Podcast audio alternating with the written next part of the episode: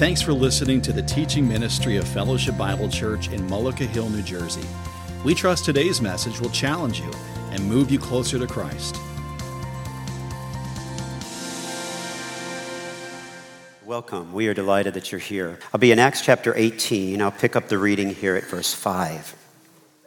Now, when Silas and Timothy arrived from Macedonia, Paul was occupied with the word, testifying to the Jews that the Christ was Jesus. And when they opposed and reviled him, he shook out his garments and said to them, Your blood be on your own heads. I am innocent. From now on, I will go to the Gentiles. And he left there and went to the house of a man named Titius Justus, a worshiper of God. And his house was next door to the synagogue.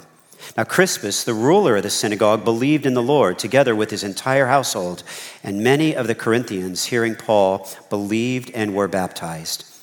And the Lord said to Paul one night in a vision, Do not be afraid, but go on speaking and do not be silent, for I am with you. No one will attack you to harm you, for I have many in the city who are my people. And he stayed a year and six months teaching the word of God among them. This is the word of the Lord. You may be seated. We are looking at Acts chapter 18, where Paul is going to be located in the city of Corinth. Now, we'll kind of unpack that as we go through, but if there's one word that kind of kept coming back up to me as I was reading through this chapter over and over again, it is this idea. The word is affliction. Um, the people in this particular chapter know some degree of affliction. So here's just a working definition for us. Affliction is something that causes pain or suffering, such as disease or disorder. Affliction can also be caused by another. You say, Yes, I have some of those people in my life. I know what it's like to be afflicted, right? Here's the point affliction engages an element of suffering. And we in the Western world don't care for that at all. In fact, we think we shouldn't have to face that.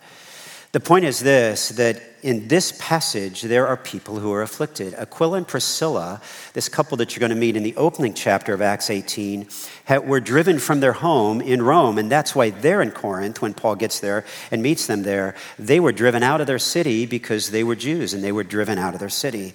Titius Justus and Crispus, the two people I read about here, were in the synagogue. That was their family, that was their community. They choose Christianity, and immediately we just understand that from reading the biblical record that, that the Jewish people who were a part of all their community will ostracize them. Sosthenes, you'll meet him at the end of the chapter, he is beaten in a public court setting. Okay, I'm just trying to picture that. Like that's like um, that's like when a person steps forward in a court case in front of the judge, someone starts to beat him, and the judge does nothing. Okay, when you read this passage, you're just kind of caught up with with the fact that people facing affliction are here, and of course there is the apostle Paul. After all, who is not only rejected, but now is ministering in the church of Corinth that is going to be the most difficult church in his entire ministry, bar none. There's no church quite like the Corinthians when it comes to Paul working with them. So here's what you see affliction, affliction, affliction, affliction, which reminds us that there, I'm going to give you six truths to remember in affliction. You say, Phil, I don't like that message. I like the message that says, don't worry, go home, be happy, and you'll never be afflicted. Okay? That's not the message. Okay? And this is really hopeful. Here's why. Because I bet some of you came into church this morning saying, What does church have to offer me based upon what I'm going through now?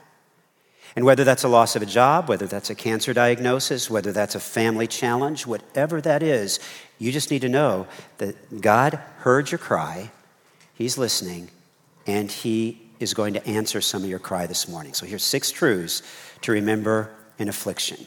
In affliction, number one, your God may be moving you, He is not abandoning you. Your God may be moving you, He is not abandoning you. When I looked to this particular passage back earlier in Acts chapter 18, I discovered this part of the text. Look at this. And he found a Jew named Aquila, a native of Pontus, recently come from Italy with his wife Priscilla, because Claudius, Claudius would be the Roman government, governing authority there, had commanded all the Jews to leave Rome, and he went to see them. That is, Paul went to see Aquila and Priscilla. Now, if you know anything about New Testament history, you know that this is a couple that Paul's meeting for the first time, okay? Can you imagine what it's like to be forced out of your home? I, uh, in my trip to Ukraine earlier this summer, churches, even now, were still filled with cots where there were cots, and, and what were office spaces had cots and bedding in them for the people who were no longer in their home but had no place to go but to live in the church. Okay? We, know, we, we don't know, most of us know nothing of that. Nothing. But after this, look at verse 18, the end of that chapter. After this, Paul stayed many days longer and then took leave of his brothers and set sail for Syria, and with him Priscilla and Aquila.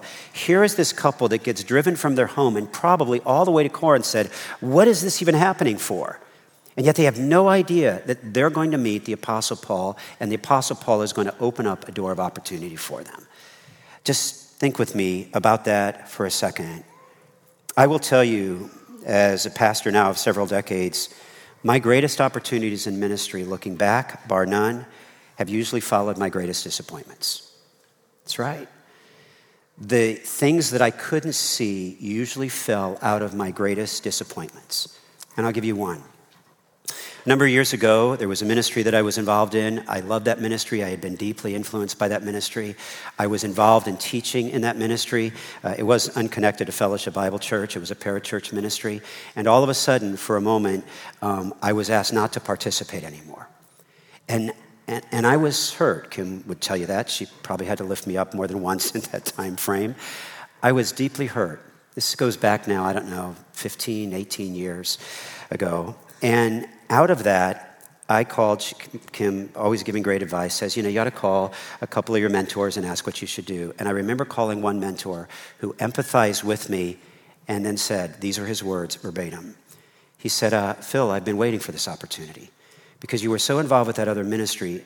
I haven't thought to ask this, but uh, I have a friend, and you know him, who's ministering in Ukraine. Would you consider going over there? Okay. I just want to tell you, my link to Ukraine happened out of a disappointment, not out of me driving an opportunity. And so, without even realizing what God was going to do through that, I suddenly went. You see, when God is, when you face some degree of affliction, whatever that might be, God may be moving you, He isn't abandoning you. Here's the second idea God is preparing you, He knows what's coming. In the affliction, God is preparing you, He knows what's coming. How many of you can remember your first job? Okay, can you remember your first job? Okay. Uh, how many of you liked your first job? Can you see your hands? A few less hands went up right there, okay? Um, I can remember because I, I'm old enough to have started working like, you know, when you could work back then when you were 12 or 13 or something. I can remember that kind of experience and getting my first raise that on my first day of work, throwing hay bales in Indiana, uh, my boss says to me, who was my fifth grade public school teacher, he said, You work so hard, I'm going to give you a raise. I'm going to give you an extra nickel an hour. Okay. Okay, that officially makes me old, old, old. Okay. Um, here's the point we don't think of those experiences that happened back then as impacting us, but Paul's did. Let me show you this. In Acts chapter 18, verse 3, see the highlighted portion? And because he was of the same trade as Aquila and Priscilla, he stayed with them and worked, for they were tent makers by trade. Did you know that when a Jewish boy was growing up, before he was bar mitzvahed at 13, he would pick up a trade? He would start to do something so that he could make a living out of that trade. So, here, I just want you to picture isn't the Apostle Paul, this is the little boy Paul. He's like 12 years old, okay? And he's learning to run a needle through leather. He's learning to manage uh, goat's hair and how you pull that together in making something. In fact, the Life Application Study Bible captures it this way Each Jewish boy learned a trade and tried to earn a living with it. Paul and Aquila had been trained in tent making, cutting and sewing woven cloth of goat's hair and tents. As a tent maker, Paul was able to go wherever God led him, carrying his livelihood with him. Note this whatever happened when you were 11 or 12 or 13, God was preparing you for what He wants you to do now. Okay? You say, well, I, I don't like to remember those years. Those were hard years. Maybe even bad things happened. And yet, in that, God was shaping something. You know why? For this very simple reason that God knows what's coming. That's right. You say, Well, I'm not 13 any longer. I, I did that, but now I'm doing something else. God still knows what's coming. Because we serve this God who is all knowing, He knows what's ahead of you, He knows the plan. And therefore, what He's running you through in the affliction is meant to prepare you. I wish I'd known this early on as a pastor, but I will tell you this now that if you come to me with a struggle, whatever that struggle may be, um, my mind is immediately thinking of somebody else in our fellowship who has been through that struggle. And I always say the same thing Would you like to meet with somebody who's been through what you're through? And I always get the same answer Yeah, we'd like to meet somebody. Okay? You understand that even out of your failures, out of your difficulties, out of your struggles, out of your afflictions, God is preparing you for what is coming. Here's a third idea. Here's a third idea. Your God is actively working with others, He has not left you alone. When we face times of affliction, we feel like we're the only person. We feel like we're the only one engaging in it. I just want to remind you, you're not. Okay? You cannot read the scripture without hearing God say over and over again, you're not. But for just a moment, let me introduce you to our culture statistically. Okay? According to a recent survey, 36% of all Americans report feeling lonely frequently or almost all the time. You just got to let that thought settle in. Another survey from 2019 shows that 58% of Americans often felt like no one in their lifetime knew them well. Now, for a moment, you're thinking, yeah, that sounds like me, okay? Can I do something with you? Um, Let's just take that 36% number, which some say is low. Some say 60% of Americans are struggling with, uh, with loneliness. But let's just take the 36% number. Okay, if you were born in the month of January, February, March, or April, will you just stand? I'm not going to single you out. Just stand. If those are your birthdays, just stand. Now, for just a moment, look around you. These are the people. When you walk into the diner tomorrow, this number of people when you come to church, this number of people report feeling lonely or lonely all the time. You say, wow, I thought I was the only one. You're not the only one, okay? You're not the only one. Maybe what we need to do is pay a little bit more attention to the people who are around us like that. Maybe cast a smile, maybe ask how they're doing, maybe just pause and pray for them, maybe just say, hey, how can I pray for you? because they think nobody else knows what they're going through. And if you're that person, just know this you're not alone. Okay, you can be seated. I love the way that God answers this for Paul. And the Lord said to Paul one night in a vision, Do not be afraid, but go on speaking and do not be silent, for I am with you, and no one will attack you to harm you, for I have many in this city who are my people. God says to Paul three things, and here they are, okay? God says, I got a promise, I want to make an assurance, and I want to remind you of something. Here's the first one God promises he will never leave us nor forsake us. Hebrews 13, 5, God has said, uh, What can man do to you? Because I have promised I will never leave you nor forsake you. In the last song this morning that Joel led us in, we sung about the promises of God, that his promises are faithful, that he cannot lie Here's his promise You might feel alone, but the promise is this you are not alone. He will never leave you nor forsake you. Here's the second idea God assures us that no one else has the power to destroy. Now, I looked at this, and, and, when I looked at this text first, here it is For I am with you, no one will attack you to harm you, okay? But you say, but, but wasn't Paul executed? Like, that sounds like somebody attacked him to harm him. That's right, he was. And what about Peter? Yes, Peter was crucified. What about all the disciples? All of them, with the exception of John, the beloved, John, the disciple of Jesus, all of them die and are attacked in really, really harmful ways. You say, well, then God didn't tell the truth there. No, no, no. Here's what you need to understand there was no one that attacked Paul in Corinth, but here's the other thing you need to understand no one could attack him in such a way that he could destroy him. He said, but he lost his life. But Matthew 10 28 says this Do not fear those who can kill the body, but fear only the one who can take the body and soul and cast it into hell. There's only one person who does that, and it's not the devil? It's a holy God who says, Listen, come to me through my son. There is only one person who has that power. And God assures us that no one else has the power to destroy us like that. So there's comfort in that. Here's the final idea God reminds us he has many others working of which we are unaware. I love this. Elijah um, is this great prophet of the Old Testament. He does all these amazing things, and then he runs scared to death of Queen Jezebel. Elijah thought he was the only one. And in self pity, he hides in a cave and he says, I've done all of these things for you, God, and I'm the only one. And here is God's answer I got 7,000 others. Okay. What? 7,000 others? Like, that's a lot of others. Okay, that's right.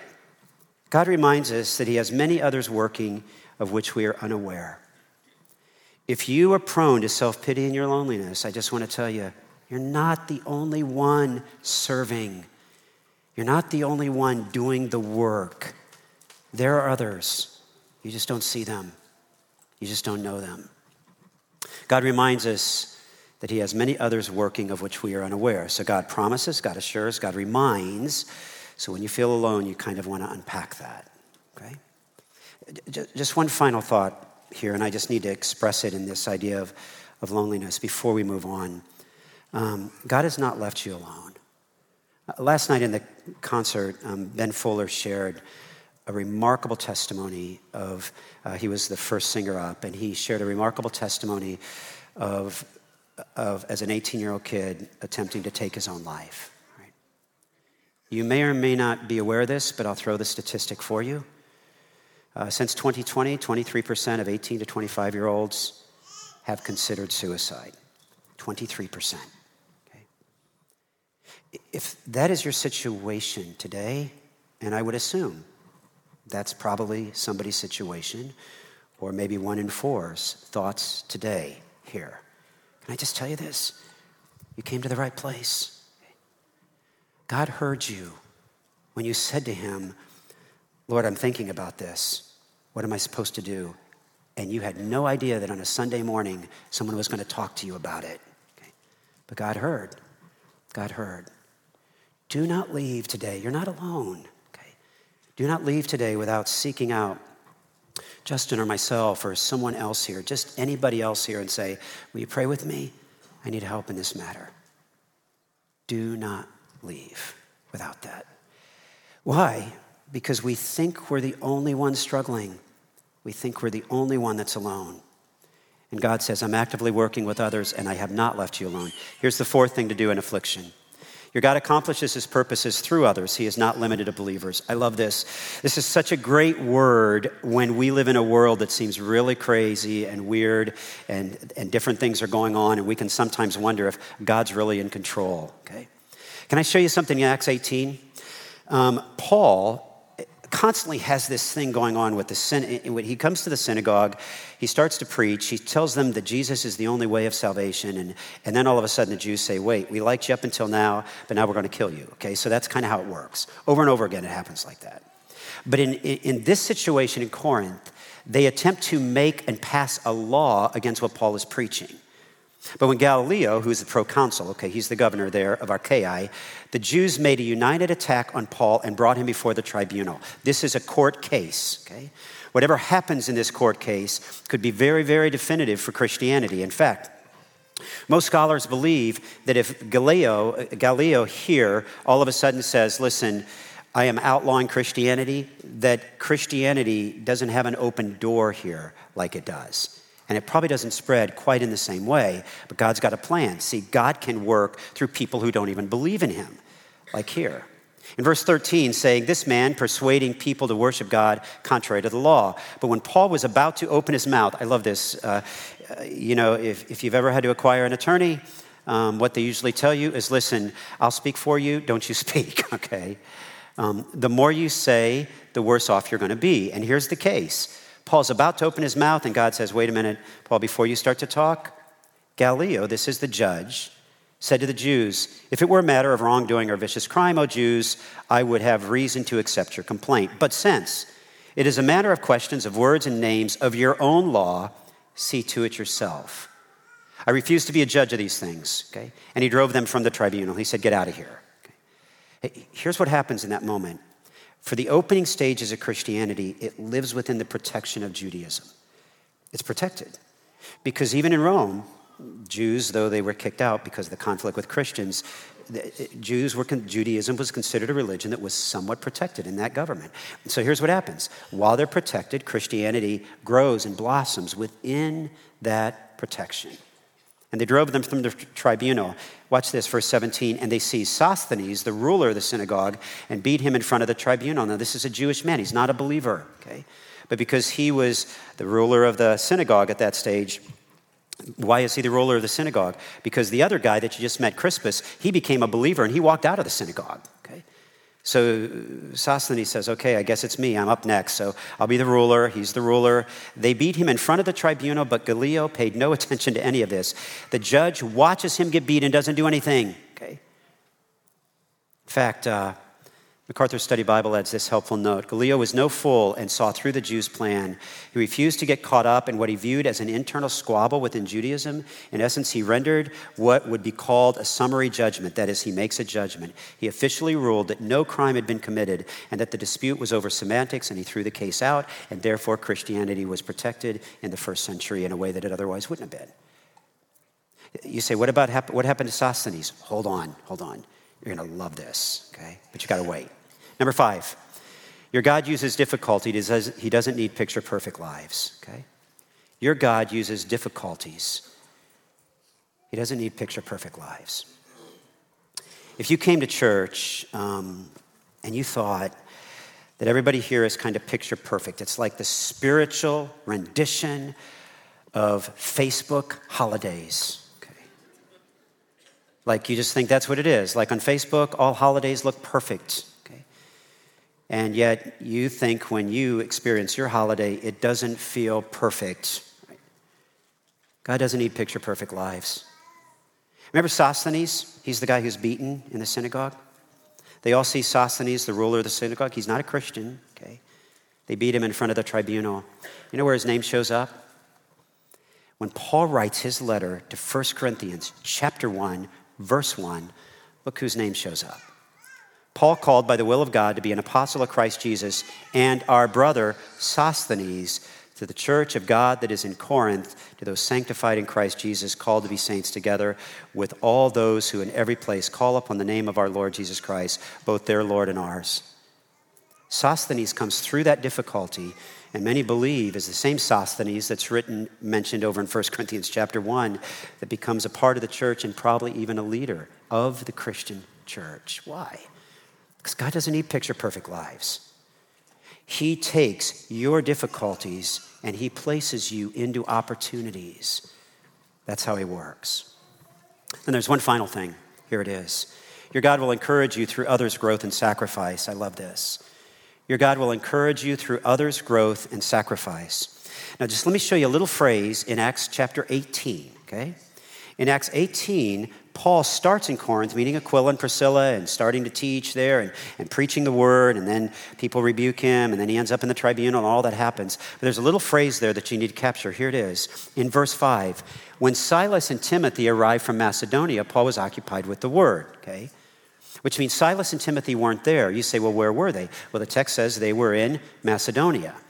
Now, we don't know much about Macedonia, but we know some churches that are in Macedonia, like the Church of Thessalonica and like the Church of Philippi. So if you, if you want to understand what they were doing there or what those churches were communicating, then you got to get over to those books to figure it out. Okay? Let me take you to 1 Thessalonians chapter 3, verse 6. Paul writes there, but now that Timothy has come to us from you. Okay, wait, where did Timothy come from? Well, here it is. I'm going to stick it back in Acts chapter 18. When Silas and Timothy arrived from Macedonia, here it is. Paul's saying to the Thessalonians, But now that Timothy has come to us from you and has brought us the good news of your faith and love and reported that you always remember us kindly and long to see us as we long to see you. I, I love that. Like that's Paul saying, I am in the middle of an affliction. I'm dealing with this church of Corinth. They're really hard to get along with. They just beat up some guy in a tribunal. I feel bad about that. Like, I, I, I, nobody's listening. But here it comes this church that Paul administered to in Thessalonica. Timothy and Silas show up and say, Hey, they got some news to share with you. They want to tell you that they're growing in their faith. And I look at verse 7. For this reason, brothers, in all our distress, there's our word, and affliction, We have been comforted about you through your faith. Stop, stop. How many of you have been impacted by somebody in your past who uh, really helped you grow in your faith? Just, uh, uh, it may have just been a simple conversation. It may have been they stopped and they prayed for you. Something happened in your past where you walked away and say, wow, God really encouraged me there. Can I see your hands? Okay, okay hands down. How many of you have told them that in the last 14 days? In the last 14 days, okay? Okay. I just want you to think about this for a second. Some of you have never told them that, and you should. But some of you said, Yeah, I have. Then you ought to tell them again. Okay? Because look at this. You don't know the distress and affliction they may be going through. But Paul says, when we heard from the Thessalonians, in our distress and affliction, it comforted us because we could see their faith. You don't know what affliction somebody else is going through. So, your homework assignment this week, okay, is to just text them, just write them, just call them. Just say, hey, I wanted to tell you, I wanted to thank you again for your ministry in my life. You and I would do well to do that. We have no idea what they're going through. There's a number of people who've been significant influences in my life, but A number of years ago, some of you may have heard me tell this story. I was, uh, I was starting to write some stuff. I was putting in a booklet form. I looked at it and I actually thought, where have I seen this before? And I ran over to my file and I opened it up and I looked at a professor's work that he had done and he built these booklets and I'm looking at it the same way. It almost looked like I had stolen his material. Okay? And I realized I was teaching and doing things just like he did, and I don't think I'd ever told him that. So I just called him. Like I just picked up the phone and called him. And he was in the final throes of cancer. Right? And he couldn't talk long, but he just, he said it encouraged him. And I remember thinking, like, you know, I can put things off. So I remember thinking, I'll get to that, I'll get to that, I'll get to that. No, no. If someone has encouraged you, tell them that. Because in their infliction, you will encourage them. Notice this as well. It's just not that group, but it's also the church of Philippi.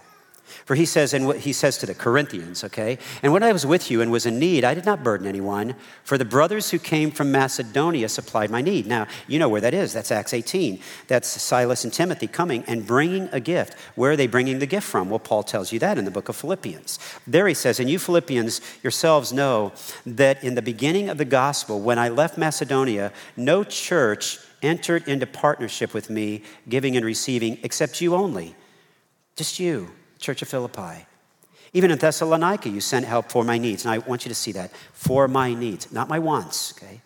For my needs, once and again. And then he goes on to say, Not that I seek the gift, but I seek the fruit that increases to your credit. I have received full payment and more. I am well supplied, having received from Epaphroditus the gifts you sent, a fragrant offering, a sacrifice acceptable and pleasing to God. Okay. I love this. Look at verse 19. And my God will supply every need of yours according to the riches of glory in Christ. You see, if you thought for a moment that it's only the wealthy people that have the ability to give, you've forgotten that the church of Philippi gave out of their poverty. They gave to meet Paul's needs, which meant that they themselves now would have needs. That's not somebody giving up what they want. That's someone saying, okay, we got to send this money off to Paul because he needs it, even though it takes away something that we need. Remarkable. And that's that last truth, isn't it? Here it is Your God will encourage you through others' growth and sacrifice. If you're facing affliction, then look around and let God encourage you through those others who have grown and through the sacrifices that others have made. There's one final thing I want you to see, and here it is. Friendships forged in affliction will provide courage when you need it. That's right. Friendships forged in affliction will provide courage when you need it. It's real easy for someone to say, hey, uh, I'll support you, whatever you need, okay? But when someone's gone through the battle with you, they've been a part of that, they've invited you to sit and they've heard your story, they've, they've walked through the affliction, they themselves were afflicted, and you ministered to them. They provide courage when you need it. Remember this couple you met, Aquila and Priscilla, in the opening chapters? That's the first occurrence of them in Acts chapter 18. And by the end of that, working side by side, doing projects together, building tents together, all of a sudden Paul says, Hey, I'm going on another missionary journey. You guys want to go with me? And Aquila and Priscilla jump on the ship with them, with him. Okay? In Romans chapter 16, when Paul lists out tons of names of people who have ministered in the church of Rome, which means this couple went back to Rome, okay?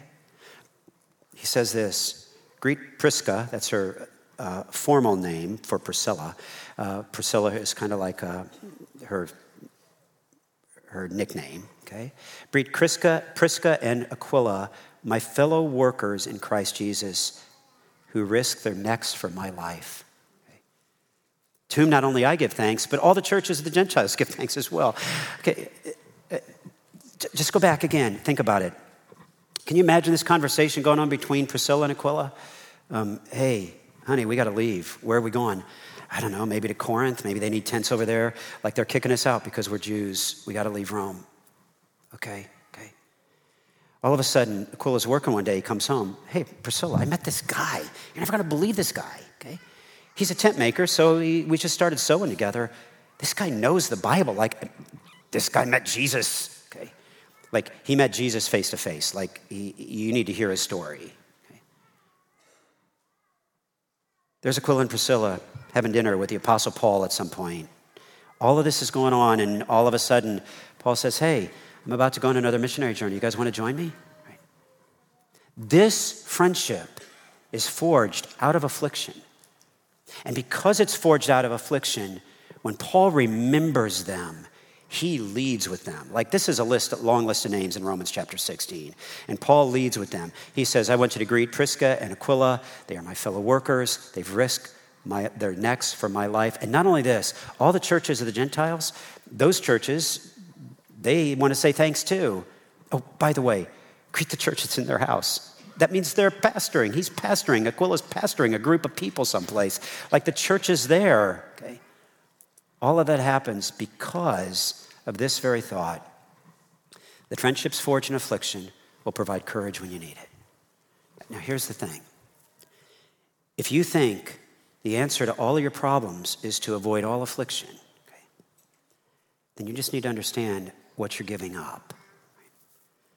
The opportunity for those kinds of friendships the opportunity to really let your roots grow deeply in your faith, the opportunity to minister to others who have been through similar afflictions. You and I sacrifice all of that. And that's why we just want to pause and say, These are truths I want to remember in the midst of my affliction. There's one final thing I'd want to share with you. Perhaps, like Sosthenes, you just feel beat up. But Sosthenes, at some stage, came to understand that he needed to leave what he knew and turn to Christ alone. And that's why he's listed in 1 Corinthians chapter 1, verse 1. In fact, he's mentioned there. Paul says, Listen, I want you to greet him because he's a believer. Which means maybe through your affliction, if you're not a Christian, God is drawing you to become a Christian. You say, well, no, no, no, Phil, why would you want to do that?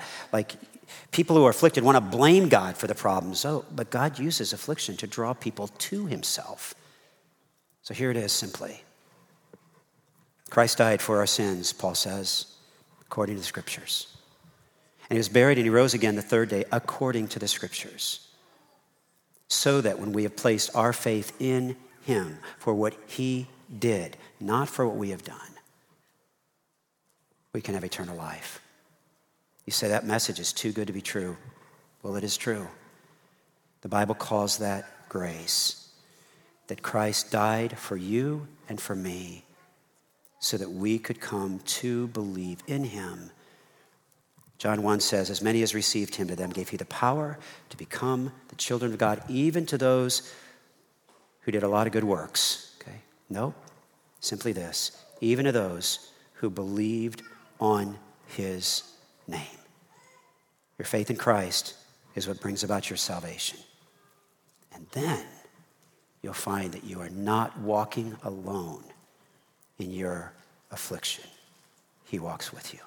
Will you bow your heads with me? If you've never placed your faith in Christ, this morning be a great day to do that. Be a great way to kind of wrap up the service that God would meet you here. Maybe you came in this morning not knowing, even wondering if church was for you, thinking church was just for people who had picture perfect lives, didn't face difficulties.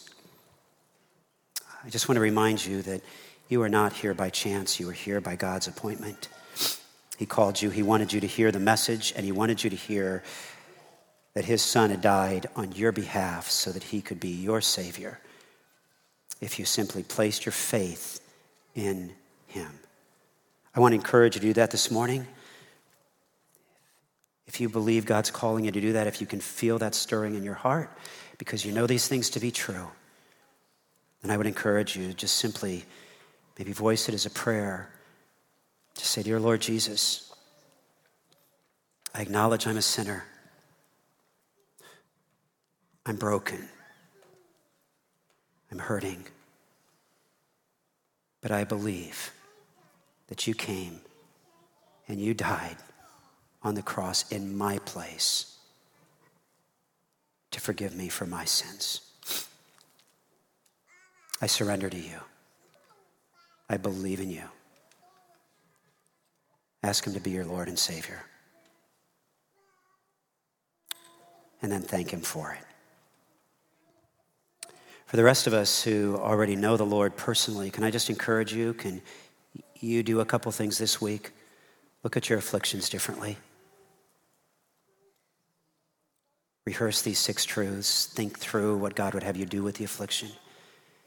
And if it's been a while since you've encouraged someone that, uh, that you know was going through, um, someone that you may know is going through an affliction, reach out to them and encourage them. Be the encouragement they need to hear. Father, we're grateful for this day. We're thankful that we can be a part of your family and we can be in your house today. May we worship you throughout this week as well. In Jesus' name.